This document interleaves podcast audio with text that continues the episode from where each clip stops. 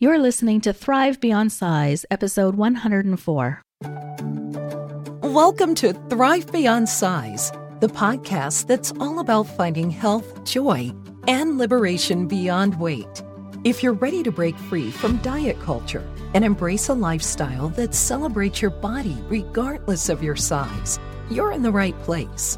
Here's your host, health and wellness coach, Dr. Michelle Tupman. Hey there, friends. Welcome back to the podcast. This week, we're spending time in my favorite room of the house, the kitchen. Well, it may not be your favorite room, but I'm hoping it will be after listening to this interview with Heather Carey. Heather is a clinical nutritionist and a culinary nutritionist, meaning a healthy foods cooking instructor. And she empowers women in midlife to make peace with their bodies, food, and eating.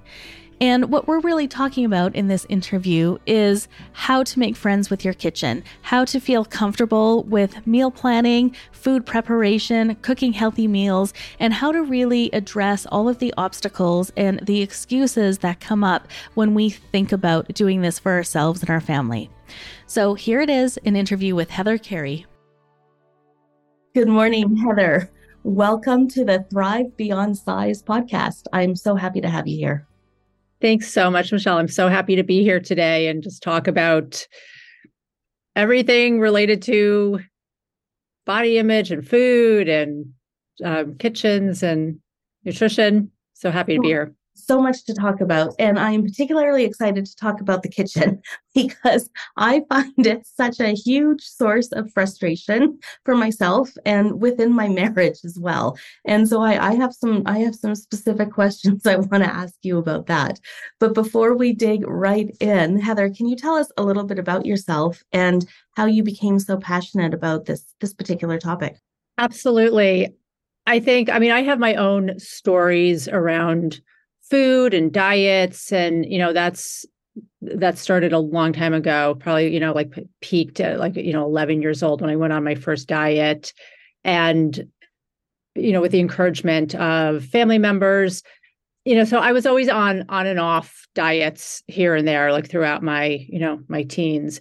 I was also very interested in food. I was also really interested in the relationship between food and how it made you feel even as a teenager and I happened to have an aunt, a very progressive aunt at the time, who was a macrobiotic chef. I don't know if now in in uh, these generations, if you know what macrobiotics is, but back then it was sort of like whole foods, you know, like a uh, more Asian based, you know, like whole foods eating. And she really turned me on to all of these different types of foods tofu seaweeds brown rice you know back when i was growing up in the 80s we were leaning into mcdonald's and fast mm-hmm. food and convenient mm-hmm. and quick and so she really enlightened me uh, to this relationship between food and health and that you know translated into uh, me graduating college i went to cooking school because of her she she had told me about a, a very specific cooking school in manhattan and i ended up going to that school. And i loved it. The the school was all about health supportive cooking mm. and you know mm. again this food food and healing. And i went to that school. I became a private chef in manhattan for a couple of years. I got a little stuck with you know some people. I was helping people with their with their eating issues and health issues and cooking for them. And I loved it. But I was really, I had a barrier for just the coaching part and just, you know, helping people a little even further. So I went back and got my master's degree in clinical nutrition. And I call myself a culinary nutritionist. I am very passionate about the food and your health still and how our we can use our food in a very healing way that's that's brilliant heather i'm i don't know if you know this but i'm a i'm a physician full time that's that's what i do you know for for mm-hmm. my primary job and i practice emergency medicine but i am intrinsically fascinated by all of this. And so I'm currently studying to write my board exams in lifestyle medicine. And one of the primary pillars of that is nutrition. And what we're working on right now is nutrition to support cardiovascular health, cancer prevention and treatment, hypertension prevention and treatment, and diabetes prevention and treatment. And it's it's mm-hmm. absolutely fascinating. And I always love to tell the story of my mother, who's in her 70s and last fall was diagnosed with type 2 diabetes. And she was really quite, ex- uh, quite upset and had quite bad um, diabetes at, at, her diagnosis. And she's quite adamant that she doesn't like to take medication. And there was no way in hell she was ever going to take insulin. And her family physician told her, you know, if we don't see changes relatively quickly, this might be the approach that we have to take. And so he sent her off to a dietitian, you know, who's, you know, taught her how to eat. And within three months, all of her sugars, her A1C, all of her labs were right back down to normal. And she, you know, feels fantastic. And she did this primarily with just changing the way that she eats. And what she always talks about now is how much better she feels eating this way, like regardless of the diabetes. So food really does have a powerful powerful effect, I think, more than than what we realize. Absolutely. I mean, food, you know, it's there's these lifestyle diseases, is what they call them, right? Mm-hmm. Diabetes, some cancers, heart disease that really are uh, very affected by what we eat. Not everything, not everything can be cured with food, but a lot of these things can be very, very helped with food. Mm-hmm. And diabetes in particular is one of them. And mm-hmm. once we re reconfigure some of our, you know, what we're putting into our bodies, you can see the dramatic effect it can have on on people and their numbers and their you know their blood sugar numbers and everything. So mm-hmm. your mom is a great example of of that happening. And it doesn't take a lot. I mean it you know food is is one of these very simple things that i think human beings complicate right? We get very we get very caught up in well what exactly should i be eating and what you know and then the numbers and then throw diets in like throw you know like the latest diet. And it is the food confusion is out of control. You know we just don't know what to eat but it's it, it can be pretty simple. And i i can't wait to talk about how to simplify this because here's a here's a great example of um, I had a, a, call recently with a client who had been following me for quite some time, and she always engages with me on social media, but we never really have a conversation. And um, she called me after having an experience with a mango in the grocery store. So she, like you, had been dieting in one way or another since she was quite young. And finds uh, quite traumatized from from a lot of those experiences and she was hungry and was out running around and thought that she would go into the grocery store and get a snack rather than go to the convenience store. And she was proud of herself for making this decision. And mm-hmm. she said she was driving to the store and she was thinking about mangoes. She wanted something sweet, and you can buy like pre cut up mango pieces, and, and that's what she wanted. So she went to the produce section to look for these mangoes, and she recalled being on a low, like an ultra low carb diet somewhat recently, where the only fruits she was allowed to eat, allowed in quote quotation marks, right, was um, blueberries and and some some other berries. And so she immediately started thinking, what's going to happen to me if I eat these mangoes? Is this actually a bad choice? Is it too much sugar? And she ended up getting so frustrated that she just went and got a chocolate bar at the the checkout and was mm-hmm. so angry at herself. And I think this is such a great example of overcomplicating something that otherwise could have been simple. But that happens because of years and years of dieting and thinking that we have to follow certain rules. And I think so many of us are in this in, in this, you know, situation. So I was reading a book written by a psychiatrist on treating binge eating disorder, I think it was. And he was talking about how he makes uh, his patients go to a grocery store and write down all the foods that trigger them in some way. And so I thought I was going to go try this, and I did. And there were 70 some foods on my list that gave me some sort of thought about it. And I thought, like, that was absolutely shocking to me. Hmm. I what that well, I mean, though, so there's the right two things. I mean, that's a great example of your patient that went into the store and just wanted mango and and you know got so tripped up with I shouldn't, right? But there's all these shoulds and shouldn't that we think, you know, go along with food. And the the reality is that there's absolutely nothing wrong with mango right? It's a fruit not. i mean it's a, probably the the number one question i get asked from a lot of my clients is is fruit bad for me? I shouldn't be eating fruit right? Fruit is bad for me and there's nothing wrong with fruit all fruit. There's nothing wrong with it. And that and that your patient then probably got so agitated her emotions kicked in you know mm-hmm. she her brain was doing a, a battle you know i shouldn't mm-hmm. i should. And she fell back on something then really just fell back on the on the chocolate bar you know that she yeah, yeah. and then really did a number on herself. So so i think that's just a great example of of how we see food you know in our society is that it's like either good food or it's bad food. And it's you know there really is no bad food. Mm-hmm yeah. you know there really is no bad food. And i think that you know and then you know you talk about this like going through the grocery store and looking for the foods that can trigger you or you know like and yeah i mean grocery well grocery stores are notorious for you know uh, the trigger foods. I mean they're you know food marketers know this. You know you walk through aisles and they're like just bells and whistles and like screaming at you to like buy me you know buy buy my food. And so i mean there's just it, you know it's it's difficult to get through a grocery store sometimes because they're you know they want to sell you food.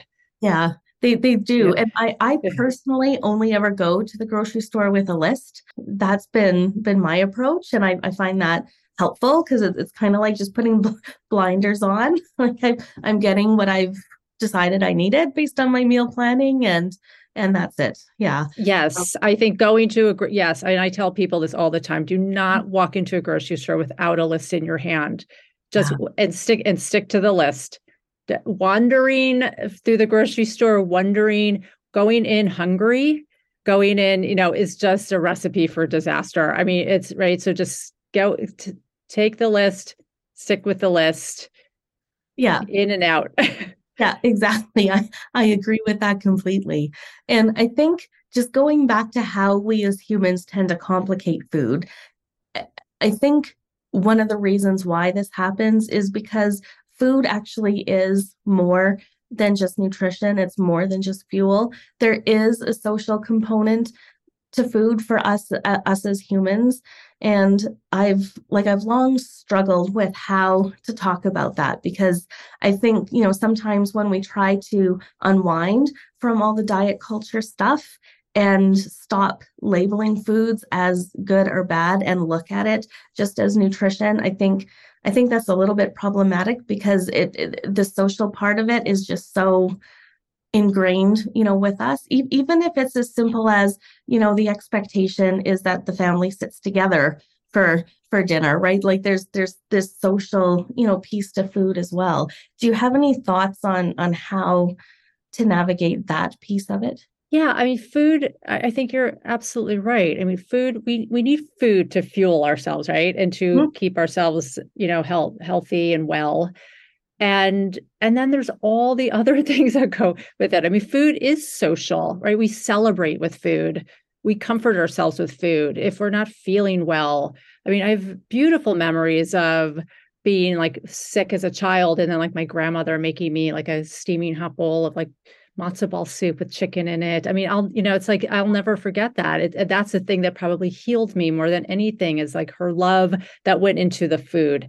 So food really does have this big emotional component. I think that what what we get tripped up with sometimes is that when we use food sometimes in a way to address our the bad day we're having I got yelled at by my boss, or it's just, you know, it's my reward for I've worked really hard today and I'm going to come home and, and, you know, eat the half gallon of ice cream. Nothing wrong with it. There's absolutely nothing wrong with doing that every once in a while. It's just that we do it, I think, without mindfulness, right? We do it like we, we, walk into the kitchen, we have the TV on, our computers in front of us, we're our phone, we're looking at Facebook. And I mean, I've done this myself. I could walk back and forth into my kitchen and all of a sudden I'm like, wait, what am I doing? Like I'm, you know, or or I'll like, you know, on doing something on my computer for work. And I, you know, I can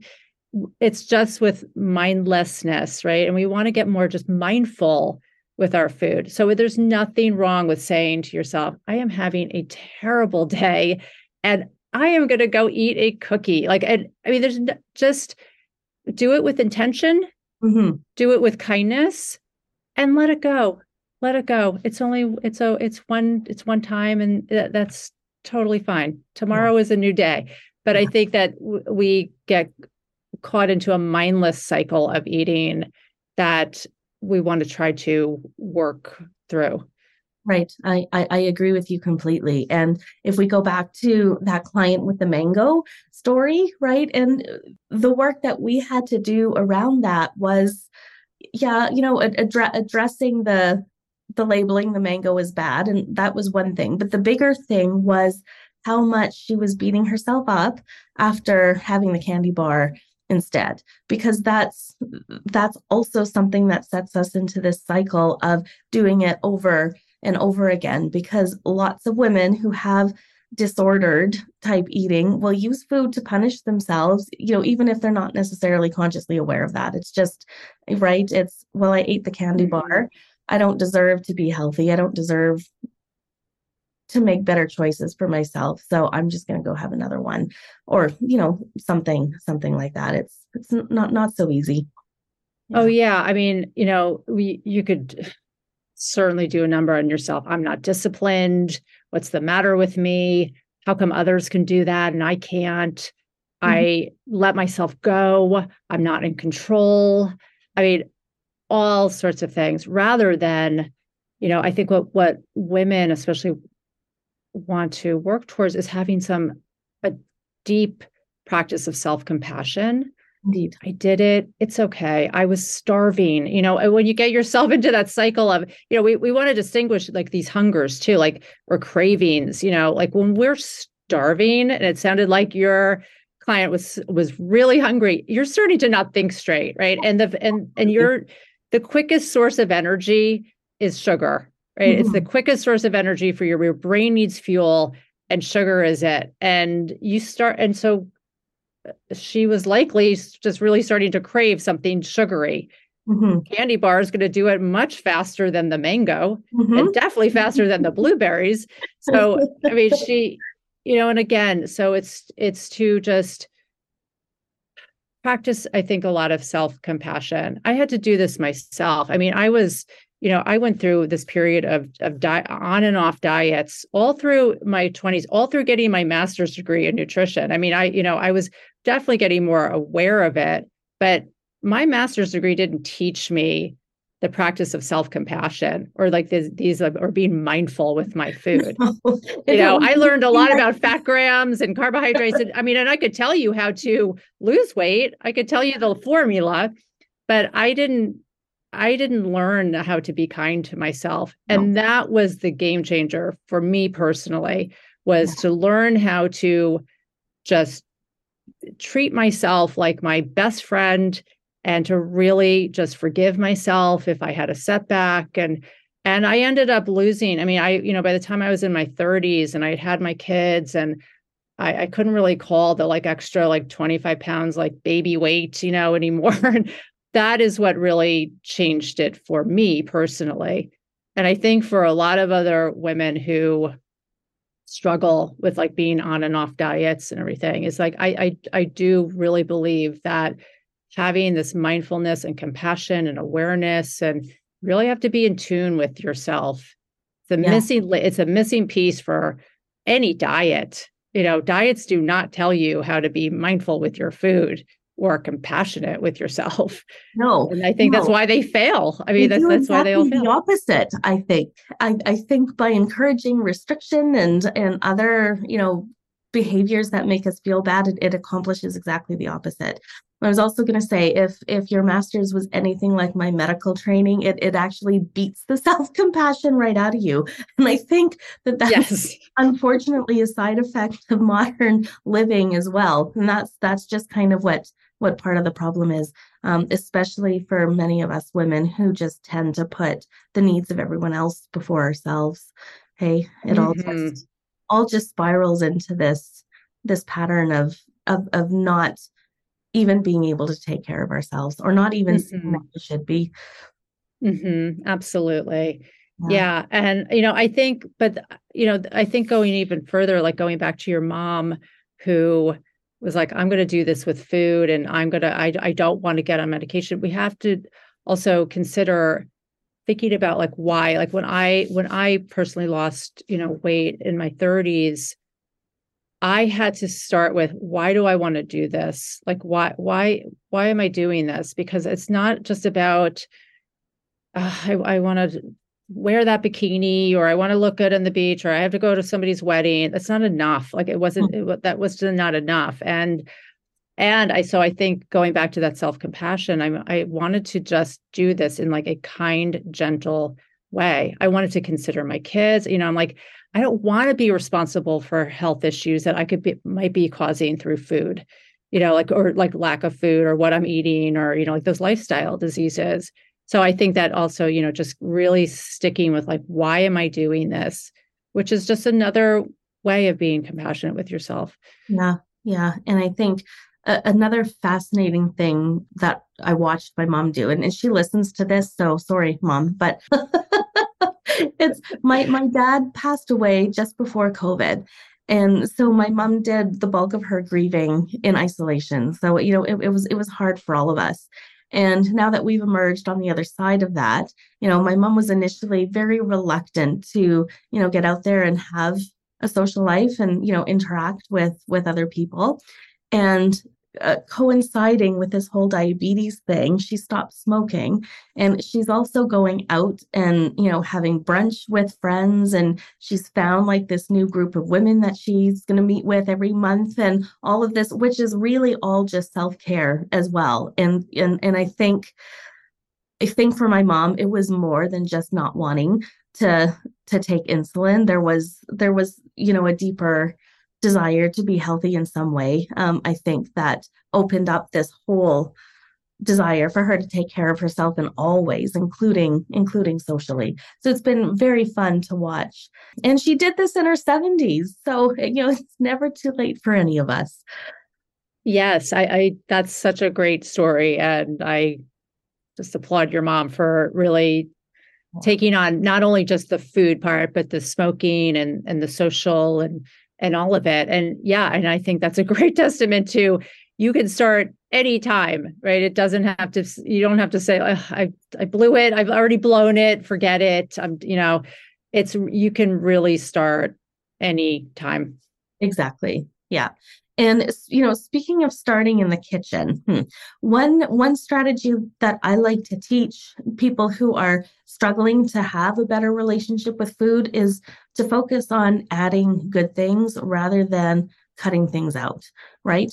I I employed that strategy. My my husband and I have always struggled with dinner. Like it's it's just been a constant source of stress in our in our in our marriage. We don't have kids. We both do shift work. He fights fires and i'm you know do shift work in the in, in the er and it's been important to us to come together for dinner when we can. And it's it's he's very much let's just decide 10 minutes ahead of time and then run to the grocery store get what we need and i'm very much i'm exhausted. I don't want to waste my time doing this. Let's just plan you know for the week. And and so that's that's what we do now. Um, we plan and it is the hardest half an hour of our week to sit down and plan what what to have for dinner. And part of it is because i'm still unwinding my diet trauma.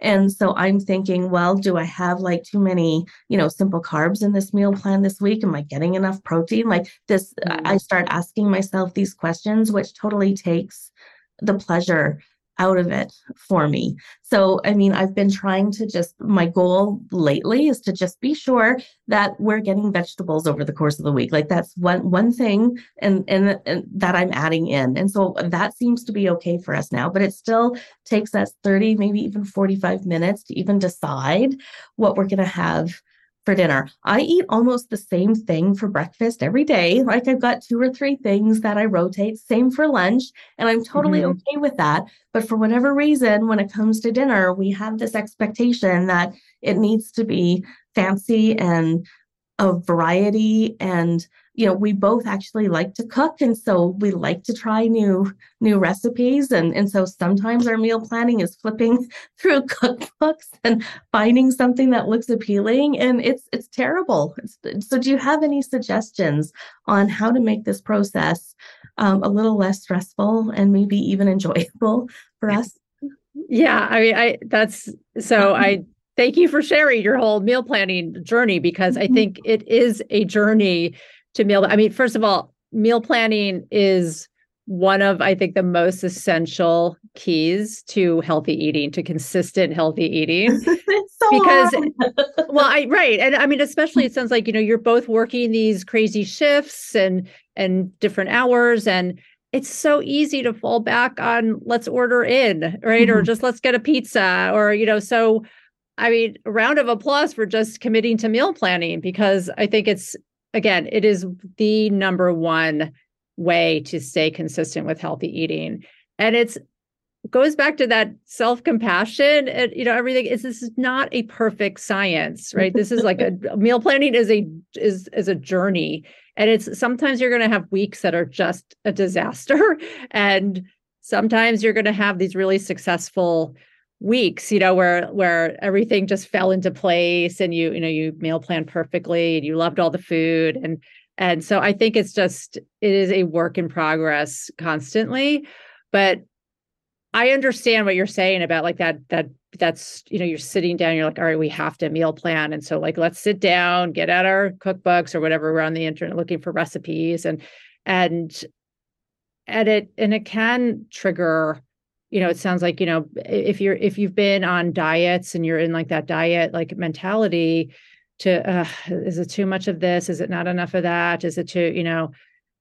So i think that you know th- i mean there's so many things about meal planning but i think what you said like i just want to make sure i eat a lot of vegetables. I mean first and foremost i think that's a great that that's the a great first step is that we want to make sure our our our food is balanced, right? We want to have some balance. Again, it should, doesn't have to be complicated, but we want to go plant heavy, right? We know that for health reasons, for those lifestyle diseases we talked about, plant based eating is probably the best way to go. So making sure that you look at your dinner plate and you can see, well, like, wow, I have a good amount of vegetables on there. I have some lean protein. I have some, you know, whole grains. I have some healthy fats, you know, and and that, you know, but again, I know it can get like complicated. I mean, I think for me, you know, sometimes I think of I, I usually meal plan and and recommend this to people to like meal plan around like their protein because I want to make sure I'm getting fish in my week, you know, like two times a week right? Because that's because that's what they tell you know you want to get some those like healthy omega-3 fats. And i want to have some plant-based proteins also. So that's probably three days a week. I'll have tofu beans uh, you know th- chickpea you know, things like that. And then maybe the other two days are maybe it's another fish maybe it's a chicken. And so that's usually how i you know plan my my meals. I mean you could you know, it sounds like you and your husband are very busy. you could plan around um, using your slow cooker, you know, like twice a week. I mean, there's lots of tips and tricks, I think, to make the process of meal planning a little bit easier. But I think overall, knowing that it's not a perfect science, you want to think about like, what do I, what, am I in the mood to eat this week? You know, and then even if it's, oh, I'm dying to eat uh, craving fried chicken or something, you know, like something like that. And then thinking about like, is there like a healthier version of this I can like look up, or is there, you know, I'm like, or I'm really in the mood for Mexican food, and then like looking up like different healthier versions of of Mexican food. Do you, do you have any suggestions for families where different members prefer to eat different ways. Like, you know, for, for example, I eat predominantly vegetarian diet with occasional um, fish. So like we'll we probably have salmon once per week. And then the rest of my meals are vegetarian. My husband prefers to eat more meat. So what often happens is the meals we have together are vegetarian. And when I'm off at work, he makes he makes his meat. But what if you have, you know, families who all have different desires for what they want for dinner do you have any strategies for for planning around that I, think that almost goes into like a like a little diet mentality. Like I'm a, I'm vegetarian, so therefore you have to eat vegetarian too. I mean, mm-hmm. if your husband loves to eat a steak a couple times a week, then that's fine, you know. But could he make it himself? Could he, you know, could he maybe factor that in for himself?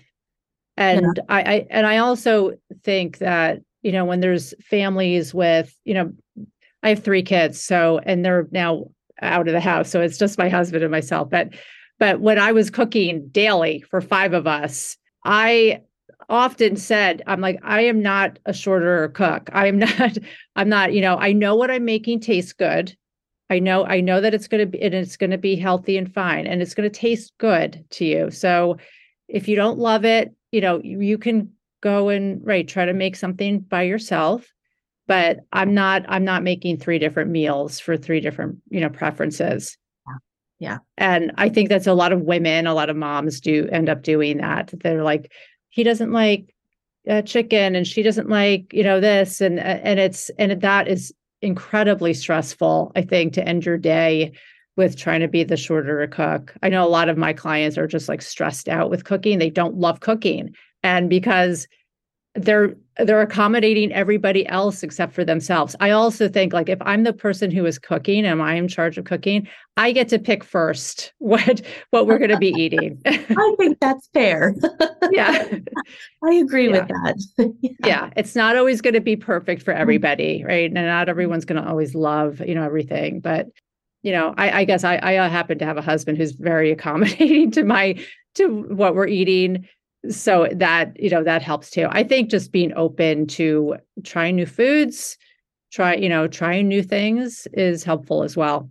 Yeah i oh a- agreed. And i think my strategy of having just a couple breakfasts and lunches that i rotate through you know works for me. You know for example when i'm on shift at work i know i i don't have much time to eat and i certainly don't have time like there's no microwavable stuff like even if i need to use a fork it's just not going to happen. Um, and so i know what works on on shift and what's also going to give me some energy rather than make me feel tired. And so that's just i have the same lunch that i pack to every shift because i've i've just found through experimentation what what really works for me.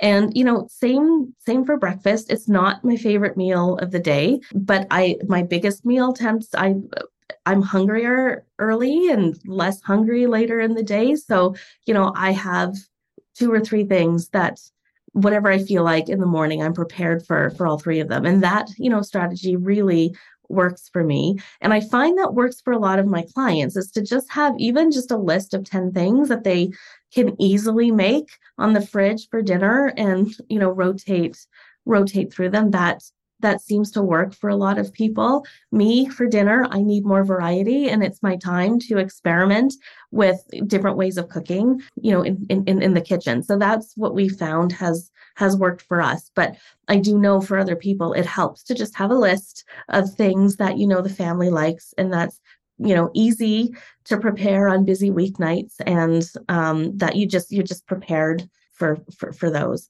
and there's no harm in that either I think. no, no, not at all. I, I think w- what you're saying is such a good point. I think that meal planning does not mean that you have to come up with seven creative different dinners a week, right? It, but if you want to, you can. That's why meal planning is so personal for everybody. That that there's no like spe- very specific like tips for every single person. If you want to make a brand new dinner every single night, if that's important to you, that's great. That that's fantastic. Or maybe it's twice a week you're going to try something new, and the other five days is just something that you that you can fall back on. I mean, I, yeah, there's.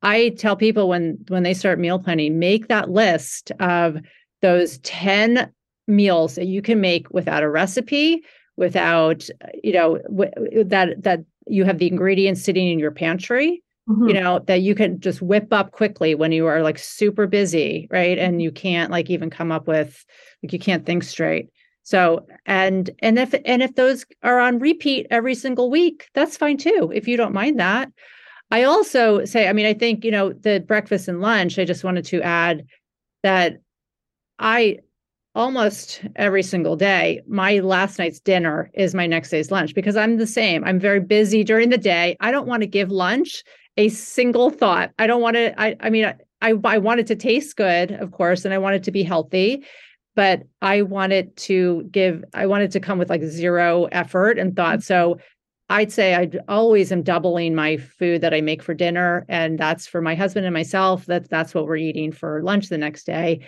And then breakfast as well. You know, like breakfast is very simple for me. It's either oatmeal or it's or yogurt, you know, and I'm mixing in like fruit and nuts and it, it, things like that. So it's it's just that almost comes with that thought too. I'm not I'm not picky with my breakfast. I don't need a five course meal for mm. that. It's just I just want something nutritious and fast.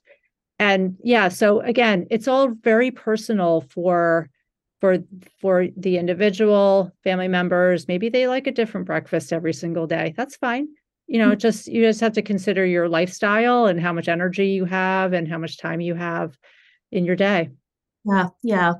And i find in my house anyways it's helpful to allow a little bit of flexibility as well because things come up or right or you you've planned something extravagant and you get home and you're just too tired to you know to to to deal with it. And so rob that's my husband and i are always we always have the same backup plan in place. So we get this beautiful box of organic vegetables from a local farmer thing here every single week and um, we don't curate this. We just allow whatever comes to come. Um, and then we experiment with like uh, sometimes i'll get a squash i've never seen before or you know um, garlic scapes. The first time we had garlic scapes i'm like what the hell are these? And, and so it, has been fun to learn. Um, but one thing that we often do if we're just tired and don't want to think about it is a pot of brown rice, chop up whatever veggies we have, and throw in a tofu and mix it all up in like a stir fry. And that's super fast, thoughtless thing that we always have tofu in the fridge we always have brown rice in the pantry and we always have a fridge you know full of full of vegetables. And so it's different every time because it depends on what veggies we have and um, we'll often just chop up some fresh herbs that i grow in my windowsill in there and that's it. And we probably do that at least once a week in lieu of whatever we've planned for just because you know we're, we're we're just too tired to do to do anything else and and it's it's an easy thing. And so that's a strategy that's been helpful for us is to just be have this backup plan that is easy and that we're always prepared for as well. Mm-hmm. right. Yeah i think that's such a great point too. It's a, that right your your meal plan for the week is not always going to go.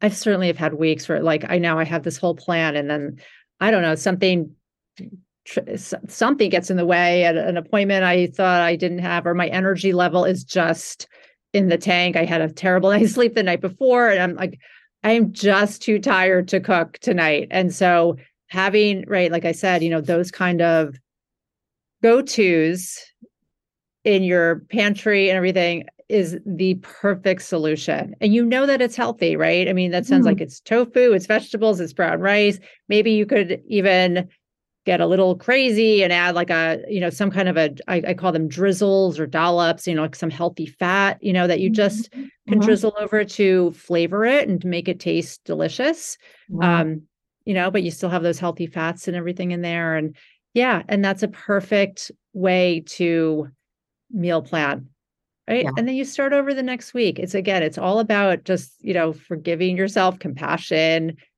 it's just food. It's okay. You know, it's not going to be perfect. Yeah. And it doesn't have to be, it doesn't have to be perfect.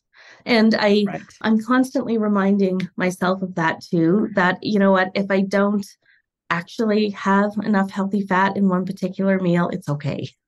right? Because that's another thing that I find myself doing is critiquing my meals and my meal plan. You know, is there enough of this, that, and that, and you know, and, and anything else in there? And I think, well, maybe this is a question to ask you. Is it is it more important for each meal to be balanced or for for your diet overall to be balanced? I think it's much more important just for overall your your diet to be balanced. I don't think that right right getting into that like like okay, wait, I don't have the healthy fat in there, you know, like in this meal that right that gets into that restrictive like diet minded like thinking right? Mm-hmm. it's okay. It's only it, we think about how many meals that we have to eat in our lifetime. So if we don't have you know the healthy fats and like your dinner for that night because you're just actually too tired to even make the the drizzle that i'm talking about. That and it's just you know your other components it's totally fine. You're going to make up for it somewhere you know like the next day. It's we don't have to be right it's crazy. Or maybe it's the next meal you know you're maybe you didn't get enough vegetables in this meal. Maybe it was just brown rice and tofu and like because you were just even that tired to like cut up the Uh, the squash you know that you'll you'll make up for it next day yeah. yeah and i find that's what's been so helpful for us is, you know, Rob and I get this vegetable box delivered Wednesday mornings. It always comes 11 a.m. And our goal is to just have eaten all of these vegetables by the time the next one comes around. And we, it's, it's not quite enough. We need more. So we, you know, I do get some when I go grocery shopping and that's the goal. So I don't ever have to critique each meal. Do I have enough veggies? I just know that by the time next Wednesday comes along, I will have eaten what I feel is is is a good good amount of, of veggies, and that's taken mm-hmm. a lot of pressure off for sure. Yeah, absolutely. And I love that, you know, getting that box of vegetables delivered. I mean, if you're if you're not intimidated with cooking, you know, if if if you love getting creative, it's fun getting that box, right, of vegetables and like figuring out what oh, to do yeah. with them. And it's like the the first time we got uh, Jerusalem artichokes, I didn't even know what a Jerusalem artichoke is. you know, right. fun to just, you know, go online and experiment um, with some of these things. And, you know, some have been a hit and some have been, oh, I hope we never get these in this box again. Um, and, and that's okay. yeah. I, and I, you know, and, and right. And no pressure. I mean, if, if, if people are in, you know, just feel like food is intimidating to them or meal planning is, you know, if they're new to meal planning, just stick with what you know. I mean, even I, I have clients who just say like, oh, my, my son will only eat broccoli. He doesn't eat any other vegetables. Is that bad? I'm like, listen, it's better than not eating vegetables. If I mean, broccoli is a great vegetable. It's, it, for so many reasons. So encourage the broccoli. Like keep, you know, eh, eh, don't worry about the like what you're not getting. You know, it's it's what you and I think you you mentioned that before. Like what what we can add in into our kitchens rather than what we're not. You know, we're not getting enough of or we're not doing and you know all I, I just think that your vegetable box is such a great example. I mean, all these like beautiful, wonderful vegetables that we can add into our lives, you know. And I think the more that we do that, the more we experiment, the more we find that like maybe vegetables do taste kind of good. That the the less attention we we might give to some of those more undesirable foods, you know, like the more we're like we crowd them out rather yes, than exactly. we can't eat that we're not allowed right it's just that like we're just adding in and that's giving like less space to some of the other more you know undesirable foods exactly Yep.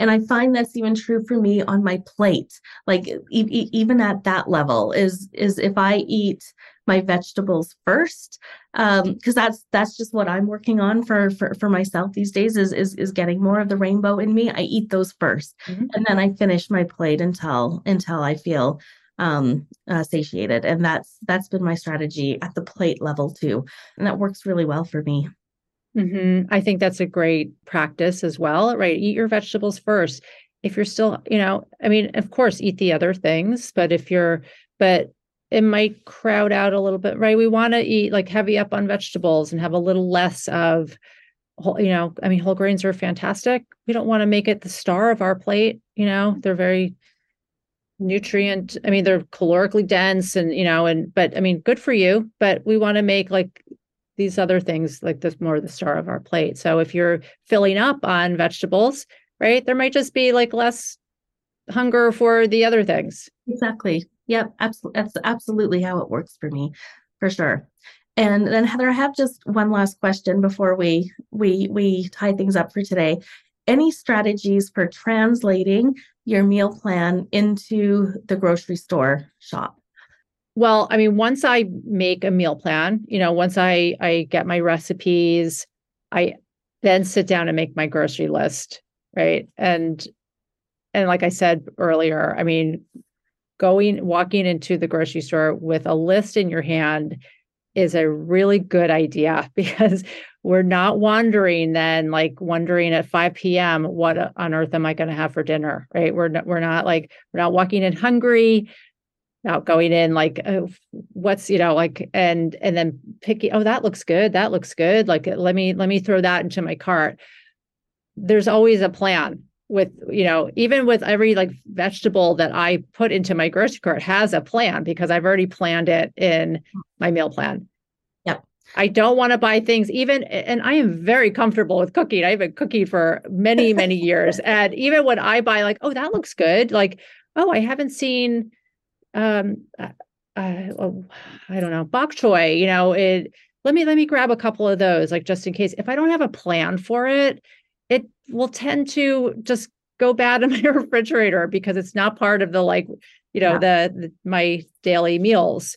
Yeah. And so I think just always having like the your meal plan meal planning first, then making the grocery list and going in very mindful into the grocery store with your list in hand is definitely the way to go. Yeah, that's that's what I find works best for me to the point where I do not buy things if, if they're on sale. Like I, I don't allow myself to just stock up on stuff because that I find that all goes to waste as well. And um, we have been so surprised with how much less food waste um, we are contributing to just by being more intentional with with the grocery shopping um, and saving money at the end of the day too because i'm not buying things that do just you know eventually go to waste um, and so i do i write down exactly what i need and how much of of it that I need based on my meal plan. We've got the staples that, you know, for our breakfast and, and, and lunch that we just make sure we have just enough of to get us through until the, the next week. And we've also made the decision we we just don't buy snacks. Like we don't buy we we don't buy any goodies to have just in case. If we decide we want something, then we go and get it. But but we don't stock chips or you know other things um, in the house, and that really works well for us as well. And you know one thing that we have found that we love to do is um, my husband is a huge ice cream fan. Me, not like I can take or leave ice cream, but we have this beautiful, like homemade ice cream shop nearby where we live. And in the summer, once or twice in the summer, we make a whole evening out of taking the dog and walking, you know, to, to, to this ice cream. And it's an, it's an event for us. And it's, it's a beautiful experience. We don't, um, you know, ixnay the, ice cream a right? It's there it's not a bad food for us. And i think that it would just be so much less fun for rob in particular if he could always just open the freezer and you know get get some ice cream. So we make a whole event if we want to go out um, for a treat every once in a while and it just makes it that much more enjoyable. So we've just found so much benefit out of just buying exactly what's on our list and not putting snacks on on the shopping list as well yeah, that's such a great point because that is really part of just being mindful with your eating. Yeah. If you know that having a gallon of ice cream in your freezer is going to you know trigger that mindless every single night eating i'll just have a you know i'll just have a bowl of it i get it i mean i could do this i'm exactly the same as you i'm like i cannot it's just not a good idea for me to have a gallon of ice cream sitting in my freezer every night because mm-hmm. i'm going to eat it and i'm not going to right and i'm not enjoying it i think making a special occasion trip to the ice cream store and you take the a walk with your dog and right and you're doing it with intention and mindfulness and you're going to fully enjoy that ice cream that's fantastic yeah. but when when your when your pantry is full of right like just snacks and things to like just grab and and uh, it's it takes away i think the the specialness of it i mean you know it's not we're not that we have to have food rules but we know that if if it's in your house you're probably just going to mindlessly like grab. Yeah. You probably are not hungry. You're not really hungry. It's uh, you're, you're at, it's after dinner, right? You're sitting like maybe watching something on TV and like you're yeah. just you know yeah. snacking. Well, exactly. And I, you know, you made the an important distinction there that it's not about having a food rule. That's not it at all. And I'm not labeling snack foods as bad. I just know that if they're in the house, I will mindlessly eat them and mm-hmm. and I know what that does to me and the cycle that it, that it puts me in into. And so I just consciously make the the choice not to keep them in the house. I don't make the choice not to never eat them. I just make the choice not to not to stock them in the house. And then when we want them we can intentionally decide to go out and get them and enjoy them. That's that that that's the distinction. Yeah. Yeah. No I tell this to clients all the time. I'm like do not just keep this I mean it you have to be reasonable i think with yourself and it's hard to resist a gallon of ice cream in your freezer i mean it's it's that's we're human you know it's sugar it's the end of the day like we're you know we're emotional human beings so it's Absolutely. it's but if you really want it if you've given it some thought like if you've really like you know what i'm really craving ice cream get in your car and go to the ice cream store mm-hmm. and get you know and get a small like scoop of ice cream that's fine you know but like make it you know with intention rather than it's just like it's it's very available to me and and I'm going to, you know, just mindlessly eat it. Wonderful. All right. Thank you so much for all of that, Heather. There was, I think, so much useful information in there. And I know that you work with clients on all of these things. So, how can people find you if they want a little bit of help in their kitchen? Sure. Yeah, I teach. Um, I do one-on-one coaching with mostly with women, and I also do um, very specific kitchen coaching, and I teach online cooking classes also oh, in nice. the kitchen. So, and a lot of the women I work with have, you know, all of that, all of these these uh, issues around food, you know, or they've they've come to the point where they just don't like to cook or they because they don't really know how to cook or they don't know how to meal plan or um, and i you know we work through all of that. And they can find me at um, on my website at heathercarey.com it's h-e-a-t-h-e-r-c-a-r-e-y and i have all my information on my website and how to um, how to get in touch with me Perfect, Heather. And I'll make sure that's in the show notes as well. Great. Thank you so much. This was a, a great conversation and happy to be here. I had, I had a lot of fun. Thank you so much. And I'm a little bit more excited about the meal planning. So we'll we'll see how it goes. okay, great. Thanks. Thank you.